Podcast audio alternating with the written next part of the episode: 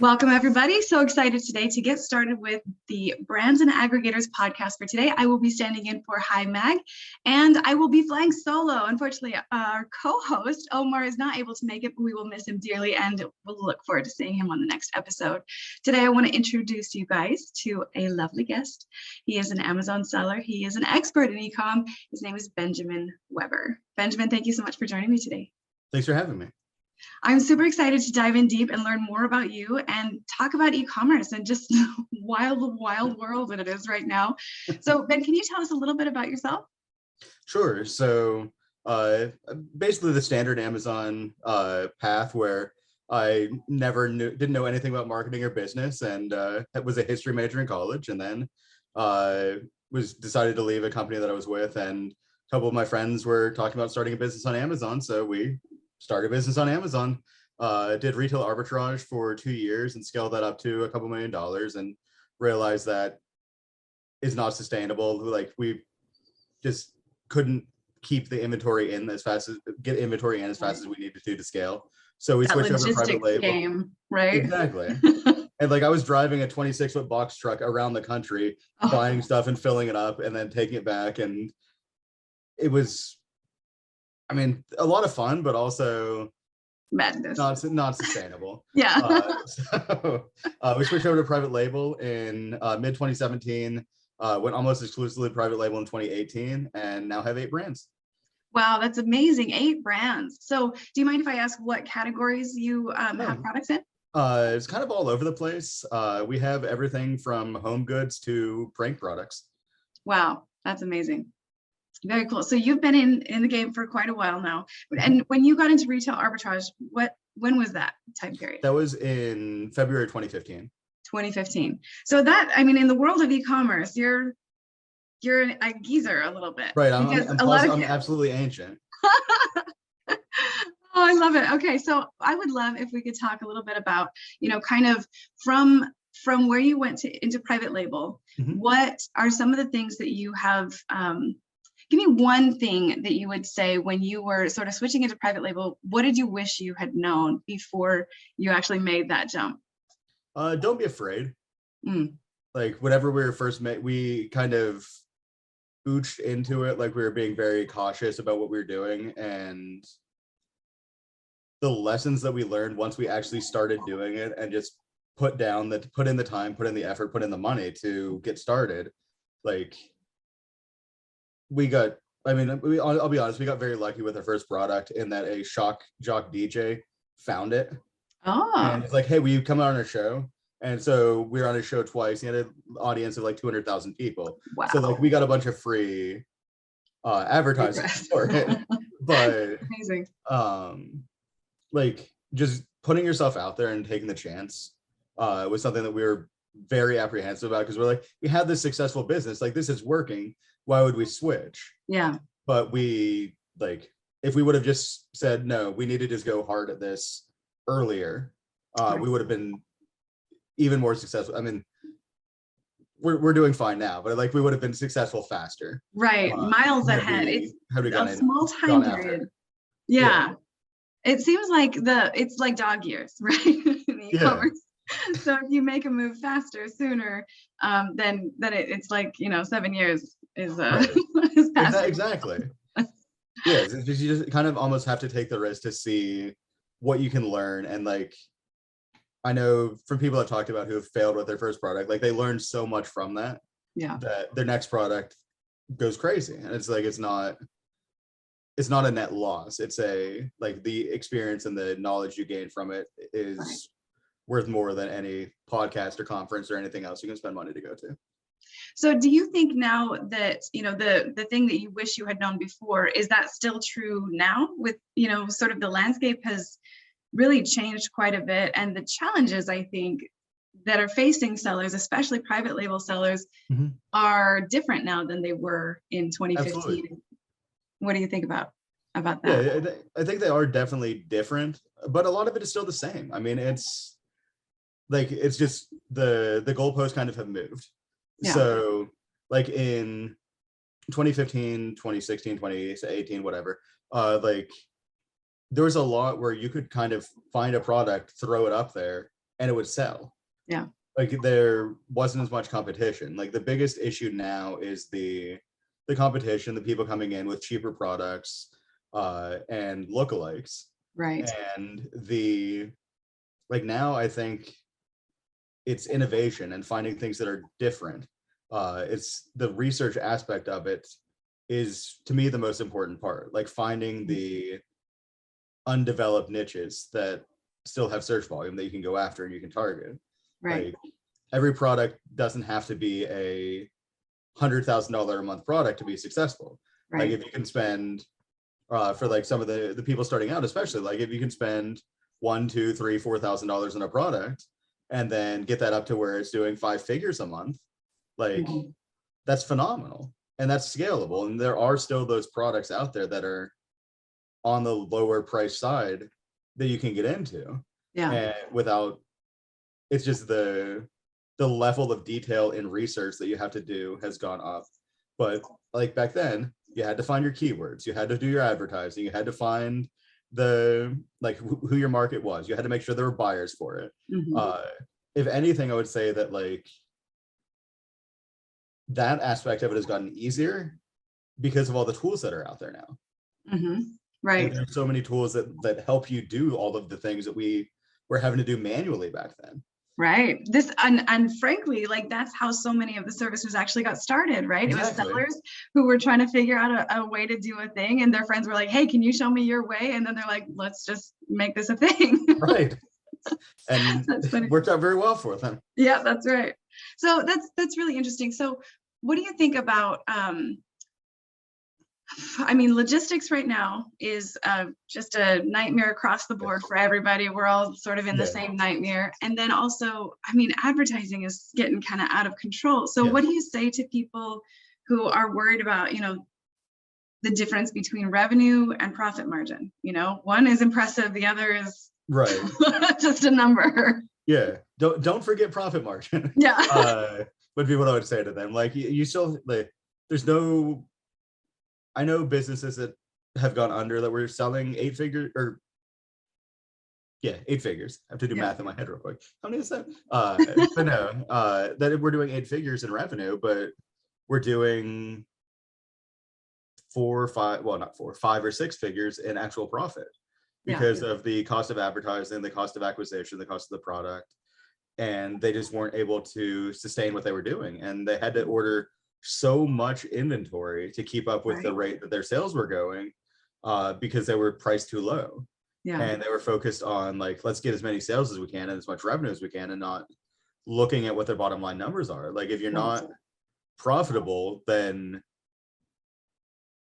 amazon has enough money you don't need to keep giving them more uh Yeah. with that like if you you want to get your share out of that as well That's right. so i would say like i mean just because a keyword is converting doesn't mean that you want to advertise it. Uh if it's something that you're not ranking up on you're not going to get organic sales traffic from by moving forward don't sell on it. Like pause that keyword. Like if you're four a 400% acos or like, yeah. uh it's not worth it. And i think a lot of people make that mistake. Is like Yeah. this is the most like if i'm selling uh electrical tape bidding on electrical tape and saying like this is the most important keyword so i have to bid high on this. And that's just not always the case. Hmm. uh because yeah go ahead. Yeah so then in that case are you do you think you know like a long tail keyword or, or what would you do? Yeah um, would 'cause I, I think the- you're right that that's sort of a common misconception like we gotta at least be on this one you know? Yeah. I'd be looking at long tail keywords and I'd also bid like, I don't know, 30 cents on electrical tape. right So I occasionally show up on like, if somebody decides they're going to search through all these different pages, uh, I might show up there. yeah Um, so potentially doing stuff like that. But the long tails, I think, are- where the real value is and the exacts. Yeah. Like having long tail exacts uh, is going to be where the you get the most value out of any advertising, in, in my opinion, and with what I've seen on our accounts right the other thing is product targeting like i've seen products rank on major keywords solely because of how many sales they're taking away from the competition through product targeting ads Huh. So like because the your keywords are in the uh are in your listing and are in that are Right. like electrical tape. I'm just using that as an example because I saw it in my house just now. But uh you have the electrical tape. If you're tar- targeting the top 20 competitors and you're taking one, two sales a day away from those, Right. Amazon is going to see like people are looking at this competi- competitor and then they're going and buying this guy's. Yeah, they're You want to show this guy that. to as many people as possible. Right. So, like, if you can beat the competition, you can rank without having to spend the huge amounts of money to rank on that term. That's great. I love that. Are you all listening here? this is great. I love this. This is great advice. And in sort of in the same vein here, are there any really hard and fast rules that you would say from your experience you you would give to people? Um, like something that is true all the time or something that is so very often true that people should be aware of? Anything like that? Uh, if your product, if a keyword isn't selling, it's not going to sell. Mm, Like, if you have 20 clicks on a term that you think is great, like, listen to the audience. If they're looking at it and they're saying, yeah, no, I clicked on this. I thought it seemed like what I wanted, but when I look at it, it's not what I wanted. Like they're they're they're going to tell you when a keyword is bad for you. right. So pay And- attention to the metrics. Yeah, exactly. Like pause that. Yeah. And if you want to come back and try it once your product has more reviews or is ranked up on other terms or you've made modifications to it or something like that, absolutely go back and try it. Yeah. But like listen to the audience initially. And if they're telling you we don't want this your product for this keyword, don't keep spending money on it as far as advertising goes. Yeah, that makes sense. I think, you know, maybe sunk cost fallacy might play a little role Right. here for people, but that's, it's very true because even in that sort of lack of win, then there is an information um, purpose there. Mhm. You're, you're getting something. It's telling you something wants them to click and something is telling them not to buy. So therein lies Yeah. your problem and to kind of focus in that area. Exactly. That's beautiful. I love it. Okay, so then now to keep picking your brain, I'm having fun here. I hope you don't mind. Okay. How about um, what about some tools that you've found extremely useful, maybe that may have changed throughout your journey, where you know you used to maybe use one tool toward the beginning of your journey and then started to veer to another direction now that your journey has changed to private label and how the landscape has changed in general. Yeah. And honestly, we modified a lot of the tools and built our own. Hmm, uh, where we just use we like we'll use information from the existing tools and put it in our own spreadsheets our own uh, kind of documentation and look at it and we'll be able to see the information we need i mean it's similar to uh like uh da- data dive uh that i think brandon young came out with right. uh, I was looking at that a couple weeks ago, and like tools that bring a lot of data together in one place like that, I think are incredibly useful. Right. Yeah. And I mean, obviously, uh, Helium 10 is a big one that everyone has used for for years. Mhm. Um, uh, Is there a particular tool inside that suite of tools that you find very handy for product research or for uh, um, anything in particular? yeah, I mean, the Magnet Cerebro for Yeah. research have always been good. I hear Um, Cerebro a lot. Yeah. and I, I like X-ray as well. yeah. Oh, yeah. Okay. uh, which goes back to data dive where it moves the uh, the information into there. But so like honestly, a lot of what we use is internal. So it's hard for me to say like, yeah, I love all these tools.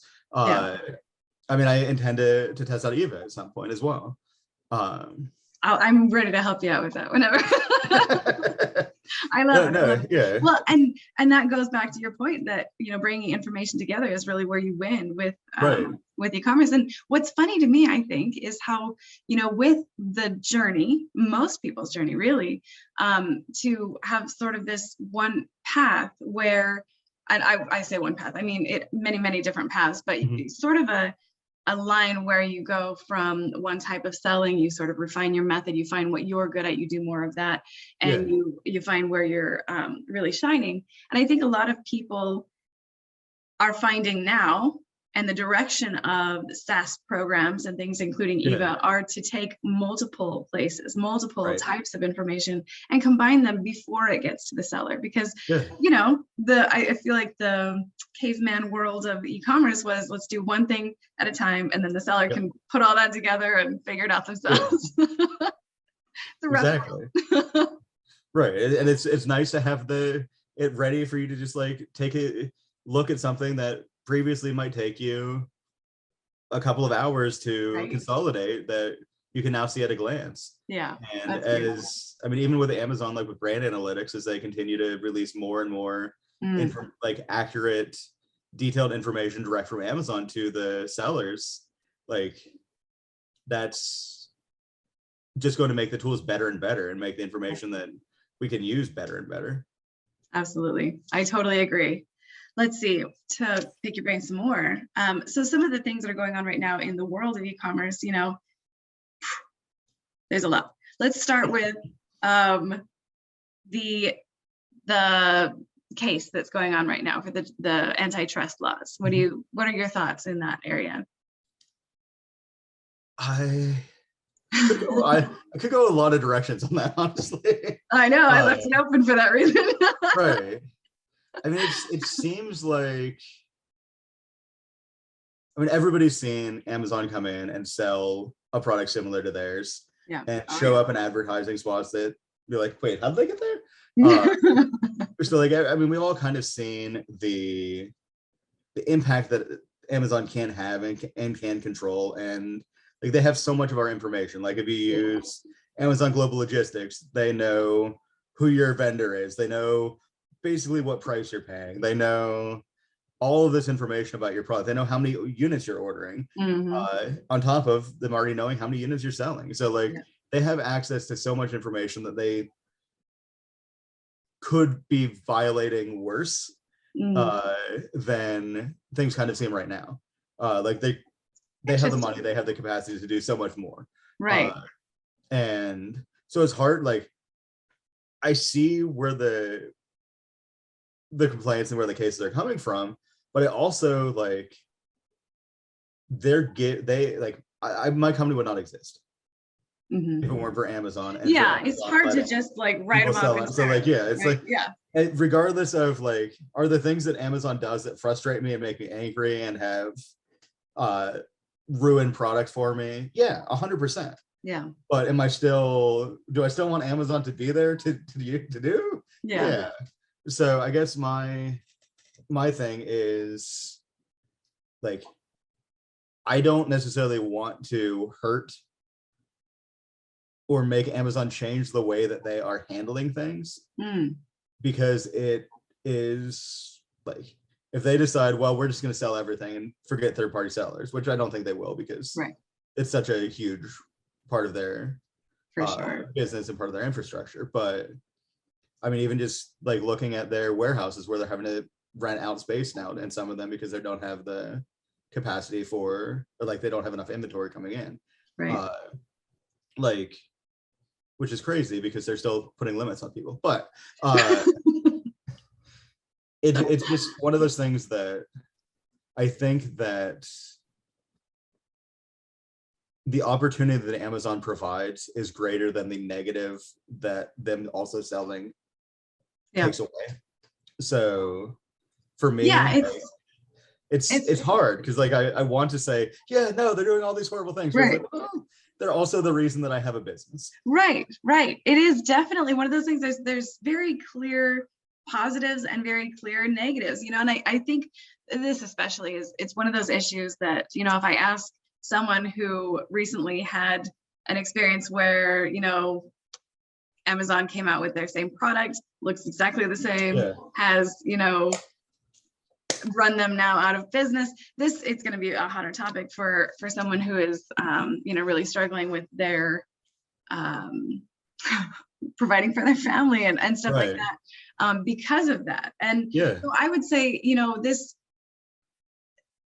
this is this is the world that we live in. You know, I, I think that we kind of have to watch and wait and see what happens. I think that um, everyone has um, both positives and negatives that they are um, that they can take from Amazon. And and I think that what I maybe I'm hoping for from this is that they they behave better towards Right. the sellers, right? I'm hoping that um, you know that clear line that should be between Yeah. their departments that keeps the seller's information safe from the branding department. Um, I hope that that uh, is honored and that something comes from this. Absolutely. I do think that you're you're totally right. Amazon, it's a it's a beautiful thing. It's and it's amazing what it started as and what it is now Right. and how fast that that has Yeah. changed the world. So there's definitely something to be said for that too.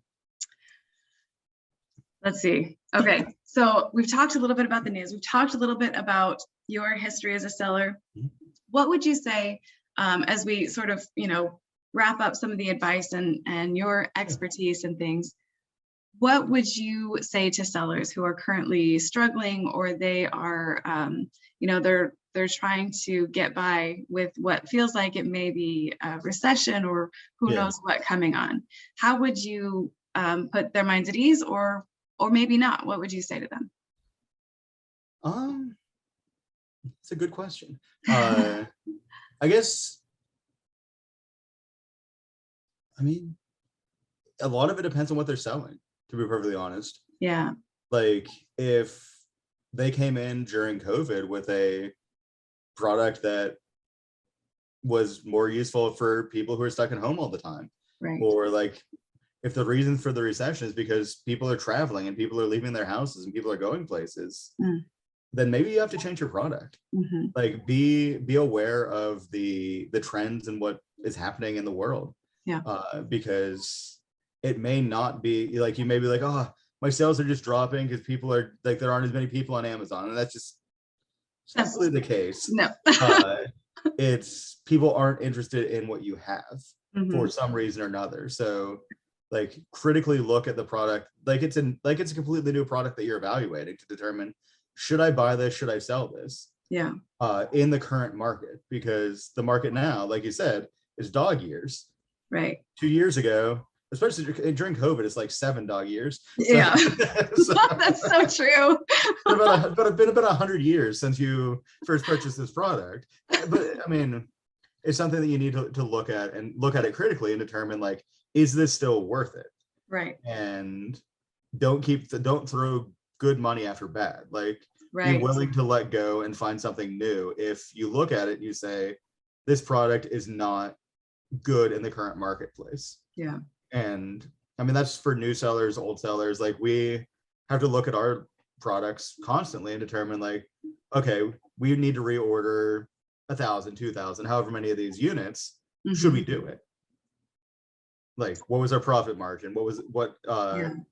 Is our like what's our daily sales rate? Is it staying we're staying steady? Is it rising? Is it going down? Like, what's the trajectory of this product? Like in its life cycle, is this product peaking or is it and it's hitting towards its valley? Yeah. Yeah, that's it's such a great advice because you know taking a hard look, I think that's it's really what it comes down to, taking a hard look at what's performing, what's not performing, and analyzing that, you know, taking an analytical view and saying, does that have to do with my listing? Do I need to optimize? Does that have to do with my competitors? Are they, you know, getting the keywords? Does this have to do with the season it's in? Or the Yeah. change in in the landscape since it was popular two years ago. I think that's really great advice. And being ready to pivot is Mhm. scary and necessary. So I Yeah. really appreciate your advice. It's beautiful. You just you just can't fall in love with any one product. Like Yeah. it's like this was this was my moneymaker for years. I can't let it go. But Yeah, yeah. sometimes And so then you have to. start throwing money away because you're like, no, it'll, be fine. I'm sure it'll Yeah. be fine. It used to be fine. It'll be fine again. exactly like this was good once, it'll be good again.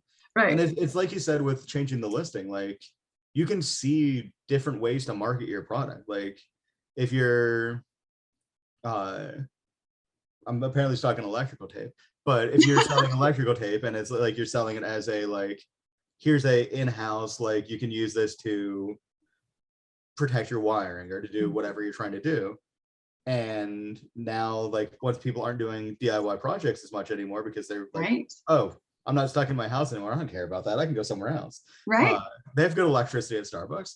Um, but like you find another way to market it that isn't like a DIY project. Like try and come up with alternate methods for why someone might want to buy this. Mm-hmm. Oh, I like that.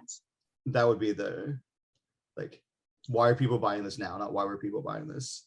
And a lot of that is going to come from the reviews that you get. Like you can see people will tell you why they're buying it.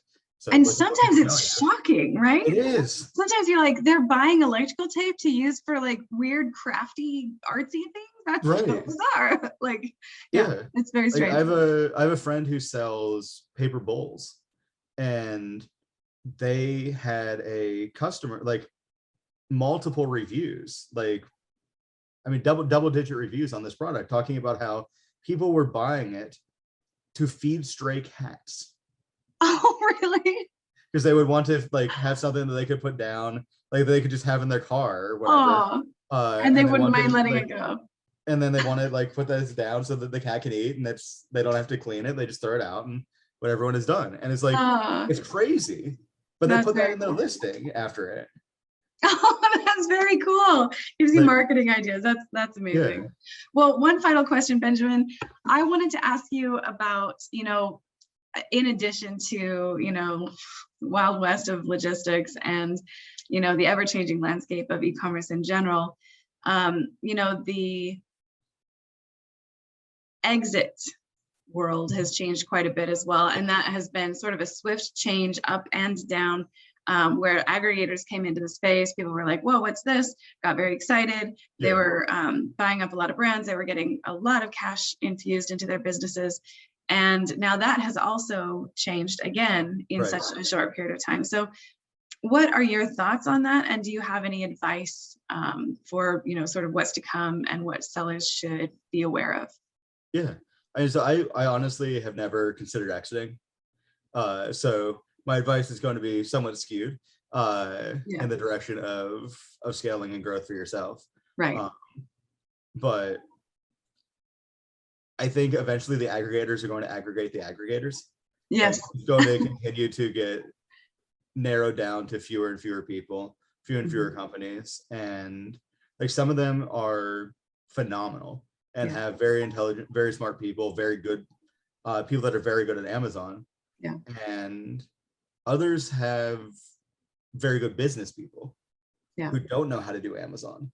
And they have to either, if they don't hire the right people for to do Amazon for them, it's not going to work out Right. and so i would be as a seller uh, especially if i'm exiting and i'm getting some kind of return off of like residual for the next year or two i would Mhm. want to make sure that the company that like the aggregator i sell to is going to Be able to successful. grow my brand and be successful like uh and it's something that like you've put your blood sweat and tears into building your brand if you're going to sell it make sure you sell it to somebody that you trust is Mhm. going to treat it the way it should be treated Yeah. and is going to help it grow uh because that's in the end like if i if i were to ever sell i would want to see my brand stay successful like i wouldn't want them to be just like lost Yeah. just because I got money from it doesn't mean that I want that I stop caring about something that I put that much effort into. Right. Uh, so I'd make sure that they they trust who they're using and like along with the aggregators. I mean, there are a lot of other companies that will help you sell your brand, Mhm. uh, and they have people that they market to that aren't just aggregators. So you may want to like look at all your options. Don't just be like, all right, I just want to get rid of this. I'm gonna take it straight to an aggregator and they're gonna buy it right. uh, because aggregators are getting pickier and pickier. yeah. and And they're they're not throwing as much money down as they Exactly. were before. Yeah, Yeah. they're, they're not putting out the, the same type of investment for single uh, single brands. And if they don't see a way that, to grow your brand quickly, they may not give you Right. an offer that's as good as like a A broker or. random a broker Mhm. uh, can get you from um, other people who may want to buy it. Yeah. Yeah. Great advice. It's- very true. You know, and, and I think that just really best thing I think we can we can all offer here um, is having these conversations and making sure that people are keeping an ear to the ground. And, you know, really, I think your advice and the advice of e-commerce experts who are in it every day that is where the real information lies. And some of it you can take, some of it you can leave. And as Steve, you know, Steve, as Steve would say, I don't know nothing about nothing. So Right. always trust your own opinion and not Yeah. somebody else's um, blindly. But but certainly keeping aware of what's going on in the world is is one of the most important things that we can do. Absolutely. think. So thank you so much for your time today, Benjamin, and thank you for sharing your expertise. It it is a pleasure to talk to you and learn from you. It was great meeting you, and thank you very much for having me. Thank you so much, Benjamin. We'll see you guys all at the next episode of Brands and Aggregators. Thank you so much for joining us today. And thank you again, Ben. Cheers.